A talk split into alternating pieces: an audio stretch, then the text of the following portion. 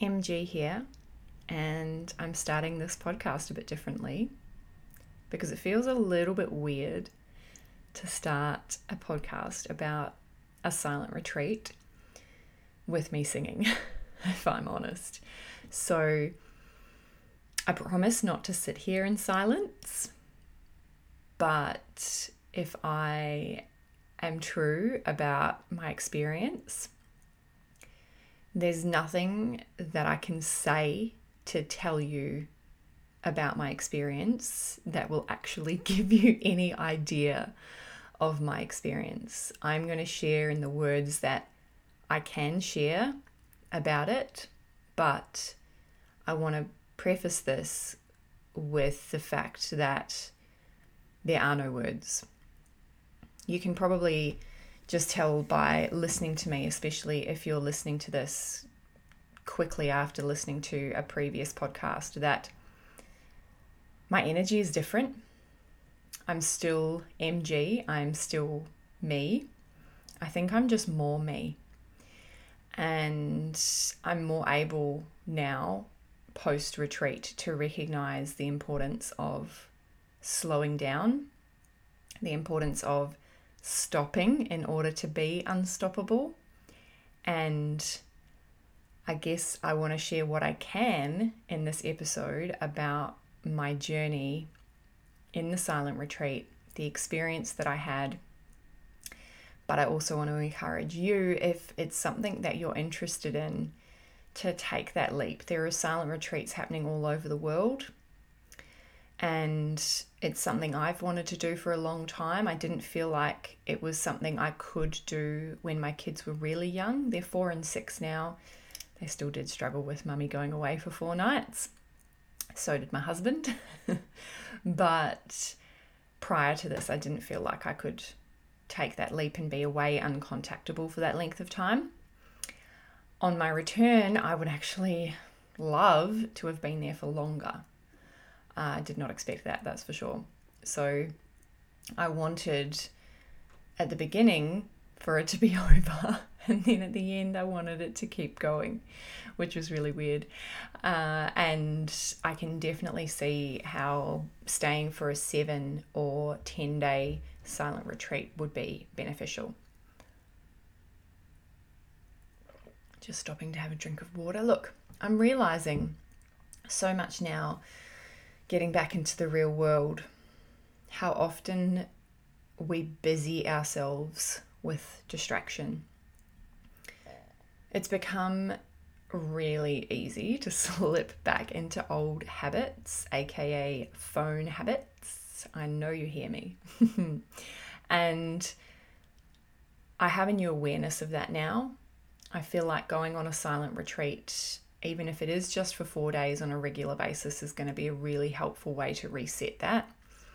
One of the things I said to my six year old yesterday when I noticed that I was on my phone around her, and it's one of the promises I've made to myself coming back was that I would let that go. I said to her, If you see mummy on her phone when I'm around you, I want you to tell me.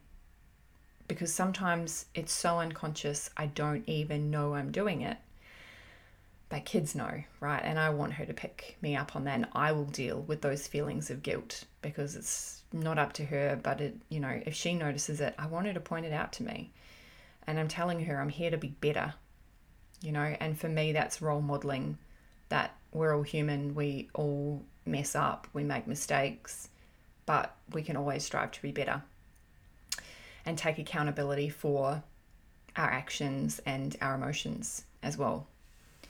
So, anyway, for those of you who don't know the retreat that I went on, it's with a organization called Functional Spirituality run by an incredible woman called Ava.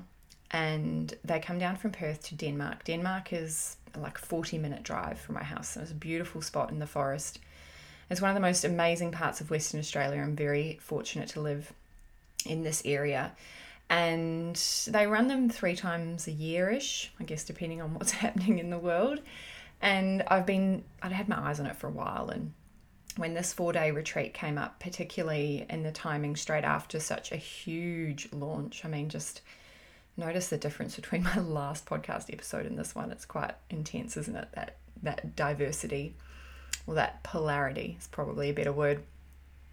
So I'd been having my eyes on these retreats, and then when it came up for these dates, I was like, oh my gosh, this is meant to be. And it really could not have come at a better time. So, really grateful that I had the opportunity to go and that my husband was like, Yes, just do it. And I think he thought he was going to have heaps of fun, but actually, had quite a bit of struggle in the process. But at the same time, I was struggling away, battling my mind, uh, my body, my everything while I was away on this retreat. So, how it started on a Friday night was turning up, finding your spot in the A frame, which is the hall where we did all our yoga and meditation over the four nights, and that was going to be our spot for the rest of the retreat. We then went and found our accommodation, and my accommodation was about a five to eight minute walk. The reason for the difference is because it was up a hill, so walking down it was five minutes, walking up it was eight minutes. So I did a lot of walking, about eight kilometers, eight to ten kilometers a day while I was there. And when we got there, we weren't silent, which was awesome because I was quite nervous about rocking up and being silent. we got to talk for the first few hours. Um, so I did chat to a few people before we got started and get to know a couple of the people I would be roommates with for the four nights. And my friend Heidi, Heidi Anderson, who I've had um, in the Empowering Entrepreneurs Summit, and I do talk about, uh, she came down as well from Perth. So met up with her, had an opportunity to have like a very quick catch up, quick swim in the Wilson Inlet, which was beautiful. And then we went into the A frame and the silence started. I felt really irritated the first 24 hours. It was hot. So, if you know Western Australia, you'll know that down the bottom here, Denmark, Albany, it's not very warm. I mean, for me from New Zealand, I feel like it's just quite a good temperature. But when it gets over 30 down here, we're like, oh God. and the temperature got to 36 or 38 degrees on that Friday, and then the same on the Saturday. And it was intense. As I was driving into Denmark to go to this retreat, I actually got stopped by the police because there was a bushfire in the bush just out of Denmark. And so they wanted to check where I was going, that I wasn't going to be driving into a bushfire fire, and I wasn't at that point in time. But it was hot and it was windy, so it was really not ideal conditions um, for fighting a fire. And we noticed on Saturday that there was a lot of smoke, there was a lot of uh, planes, you know, water bombers, helicopters, and it was hot, which made it very hard to sleep the night before. I was irritated because we were staying in these beautiful huts, but you know, built in 1975 when there was no no forethought for this kind of thing, or just not the resources for managing insulation.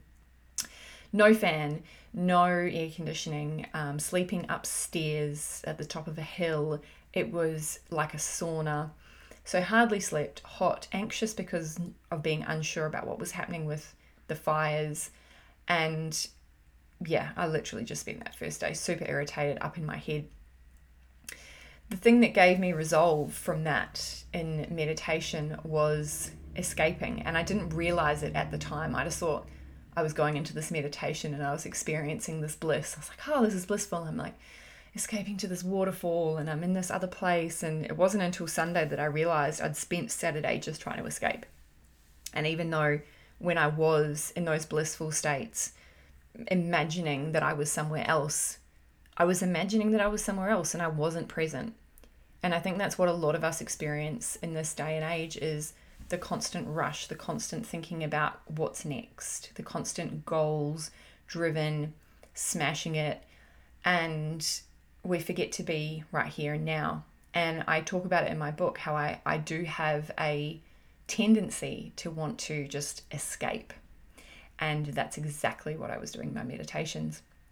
And it wasn't until I had that realization that I went, huh, I am just fully bypassing the shit that I know that I need to sit in. So that was interesting. Now, the way the day was set up was we got up and started at seven o'clock in the morning with yoga and meditation. We had uh, food for breakfast at about nine o'clock, more meditation and yoga. Then from 12 after lunch till four, it was just kind of free time. Free time in my experience, you know, way back in the day of school camps and all that kind of thing, you'd be like, there's all these fun things to do, but free time at a silent retreat involves nothing. And the nothingness was so hard. was actually harder than the silence. The nothingness was so much harder. So there was no reading, just journaling. Uh, we could go for walks, so I did. We're right on the Bibbulmun track, and it was it's on a beautiful property which had really nice walks as well. Did that a lot. So yeah, like I said, I got up to eight k's of walking despite sitting on a mat for eight hours a day as well. Um, and so that was hard, just sitting with your thoughts. We weren't really meant to make eye contact or communicate in any way with other people. So it was literally just with yourself and trying to be present, trying to be there, trying not to be irritated. And it was extremely hard, extremely hard. In the moment, it felt like forever. Those four hours between 12 and 4 felt like forever on reflection, it doesn't feel like it was that long, but you know how there's that interesting way we view time is in the time it feels like it's dragging, but on reflection it feels like it went so fast and it was very much a extreme version of that, this whole experience. So I spent a lot of time journaling. Even if the things in my journal didn't make sense, I just let it come out. Went for beautiful walks in the bush, noticed the birds, I actually found I didn't get bored when I was walking. Uh, I usually walk listening to a podcast or music, but obviously I didn't have that and found that really amazing that I could just tune into my surroundings and have a really good time. Like I, I felt on a high at some points. I uh, found these rocks, these beautiful big rocks in the bush, and they were in a circle shape. I was like, have I literally just dropped into that? What's that series, Outlander, where like they go through the stones into the past? And I walked up to the rock and I put my hand on the rock and I was feeling the energy of the rock. Honestly, it sounds like this crazy experience, but it just felt so natural. I had a lot of um, downtime where I thought I should be feeling or thinking something and I wasn't, and then I was questioning myself. I realized in that as well how often, how much energy went into thinking about what other people were thinking of me because despite the fact that we weren't engaging with anyone, we were around other people. And so there was a lot of that in a dialogue, and I realized how much energy my thoughts go into that. And I journaled a lot about that as well. If you know human design, I have got the channel of judgment in my human design. So a lot of my energy goes into worrying about what other people are thinking about me. And I know that it probably doesn't come across that way because I am confident and I can stand up and say that I'm confident and uh, I'm very aligned in my values. But at the same time, there's this part of me that has like this consistent background dialogue of what's that person saying about me? What what do they think? And with everything that I do. So it's really interesting sitting with that without any distractions to avoid it. And so there was a lot of work that I did through that. I thought I would cry more. I cried maybe once or twice during the silence and then cried at the end so when we finished we sat in a beautiful circle and we get, had the opportunity to share. That was how we broke the silence. And you didn't have to share, but there was no fucking way that I was going to sit there in silence. So I was like, I want to share. I love sharing. And I didn't expect to cry when I shared. And I didn't cry that much, but I was holding holding back the tears, you know. I felt a huge wave of emotion and then when others were sharing and crying and you know, you have no idea what's going on in the minds of others, even though we knew we were all there on this ride together. when they were sharing, it was just like, wow, you know, I had no idea that this was going on for you. Like, I thought you had it all together, and really on the inside, it was all falling apart. And was beautiful to have those conversations at the end. I think that was almost one of the most powerful thing things was that final circle, the closing circle, and sharing experiences and recognizing that even when you feel alone, you're not alone. And also being able to connect, feeling so connected to this group of people whom I didn't even remember any of their names.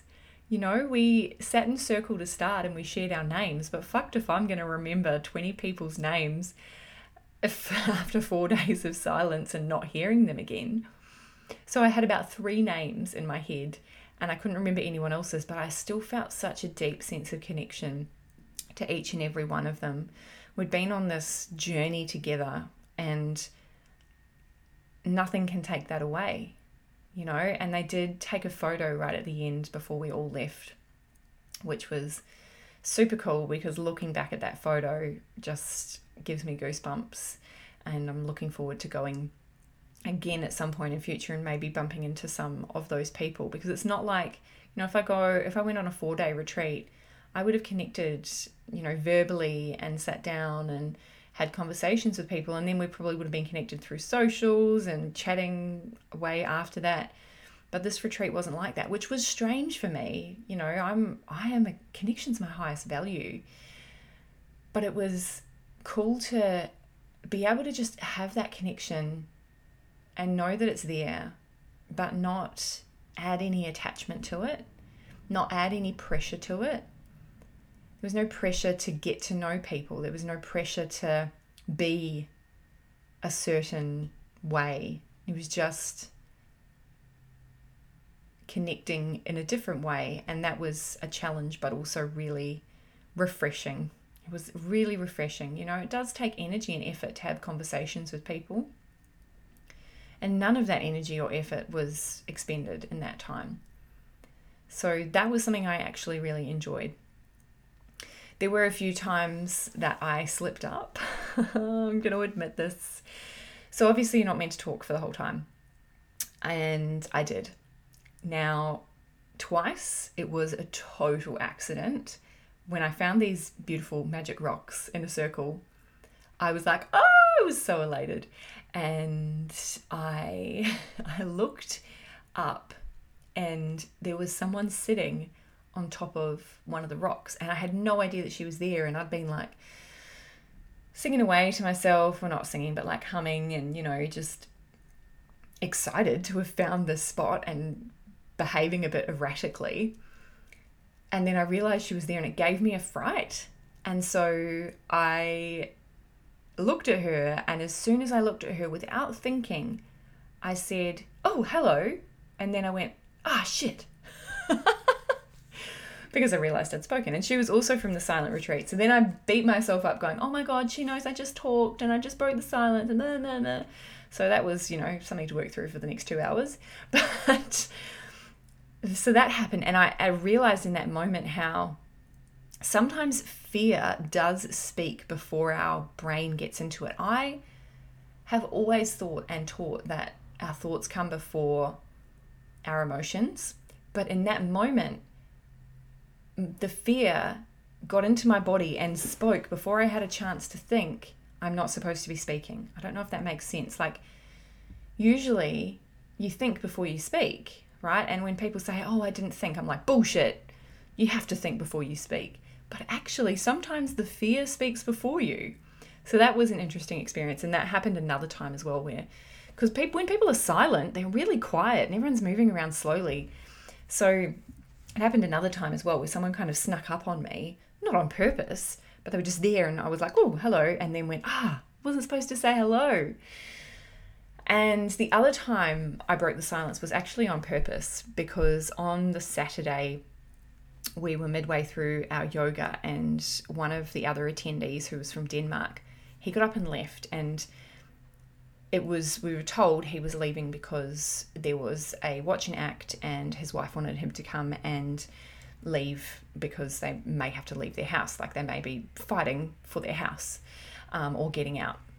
And so I started worrying that my husband would be worrying because we're also from down here and, um, you know, just up the road, everyone's getting evacuated from this town. And I even, when I came back from retreat, I had messages from people going, Oh, I'm assuming your retreat's over then because of the fires in, in Denmark. Well, no, we were still there. and obviously, we didn't get burnt to a crisp. And uh, actually, the, the guy that owns the cove where we were, he was brilliant. He came and gave us a few updates and, you know, alleviated our concerns. But I have an ex client who lives literally just up the road from the cove and they evacuated. So interesting. I didn't know that at the time, obviously. So I did on the Saturday just give him a call and say, look, I'm just letting you know we're getting updates and we are okay. And then again, you know, for a few hours after that, beating myself up about it because he was not even worried. He was like, oh, yeah, you'll be right. And I'm like, oh, fine, okay. Uh, he had the Cove's number, so he could have contacted me if he wanted to anyway. So there were some times that I broke the silence, but like I said, it actually wasn't the silence that was the challenge. The silence was blissful. Whew. Coming back from this retreat, it was very interesting just like going into town again with everyone wearing masks and like back to checking in and when I say checking in, I'm talking about like, you know, your Safe WA check in on the app so everyone knows where you are at all times and all that kind of thing. So that was almost like a, I felt like a culture shock. And then conversing with people, we tried to order a coffee and we just struggled to actually get the order out. Uh, I bumped into a client and I chatted to her and then I realized later that I was very nonverbal, which is not like me. So I just, you know, sent her another message and was like, oh, sorry, yeah, that wasn't quite me. Um, so it was very interesting coming out of it and then coming home and still reintegrating. So I'm recording this two days after returning. And as I said, like I've had conversations with my daughter about pulling me up for when I'm on my phone. And I'm actively looking at what I can do to integrate this slow pace the silence, the yin, so the yin being the feminine, the flow, the space, more of that into my life because I, I knew already how important that was. I already knew that. But sometimes it takes those intense experiences to really solidify just how important it is. And so I know I'll do this again because I live in this world. I live in, you live in this world. We live in this world of busyness, of chaos, of uncertainty right now, of doing. And I can see the benefits of resetting the being. And when we just be instead of do, I just feel alive. I mean, we are human beings. I know that's a quote from somewhere. We're human beings, not human doings. But all we're doing is doing. And I learnt so much about, well, I knew how important it was, but I learnt more deeply how important it is to to just be. It's been a long time since I've just been. I was reflecting on it while I was there and you know, I traveled the world when I was between 19 and 21 before there were smartphones. So I backpacked staying in places that were, you know, a dollar, a US dollar a night uh, without a smartphone, paper maps, paper Lonely Planet guides, and there was so many times where I just got to be. I mean, of course, this was pre kids as well. So pre kids, pre smartphones. God, I feel old when I say this, like back in the day. But I remember, you know, being in the rainforest in Thailand and just being and just being elated. And I had that again. So even in this crazy world, we can do that. We can find space for that. but it, I believe it's coming from a place of creating that space because we no longer live in that world where we can just travel to Thailand, first of all. We can't do that. But we don't live in this world where we can escape as easily as what we were able to from the noise. So it's about creating and intentionally creating that space. I'm going to finish this podcast off by bringing this back to business because obviously, Conversations with the Real MG, this podcast is now about my life and business experience. Coming back to my business after those four days, I feel so refreshed, alive, and aligned with what I'm doing. And I feel like I can make decisions really clearly. Because if it's a decision to just distract me, or if it's a decision that's not in line with my overall vision, it's an easy no now because I know what having space and time creates. It creates fucking magic. So, in summary, I guess I have put it into words, this experience. I've put it into words in the best way that I can. And once again, this podcast has been completely unplanned. I don't even have my journal in front of me from the silent retreat. I haven't even read through it since I returned. In summary, take from this whatever you want to take. But what I would love for you to do is take a screenshot, share this on your socials, and share with me your biggest takeaway from this. What did you learn, or what questions do you have, or what is it that you desire to do after listening to this podcast? Because I would really love to hear from you. I will be back soon with probably a little bit more upbeat. I will start with a song. I've already been thinking of songs I can start my potty with. But this one was that perfect time, that perfect opportunity to just take it down a notch. That's it from me. See you back here soon. Peace out. I'm MG.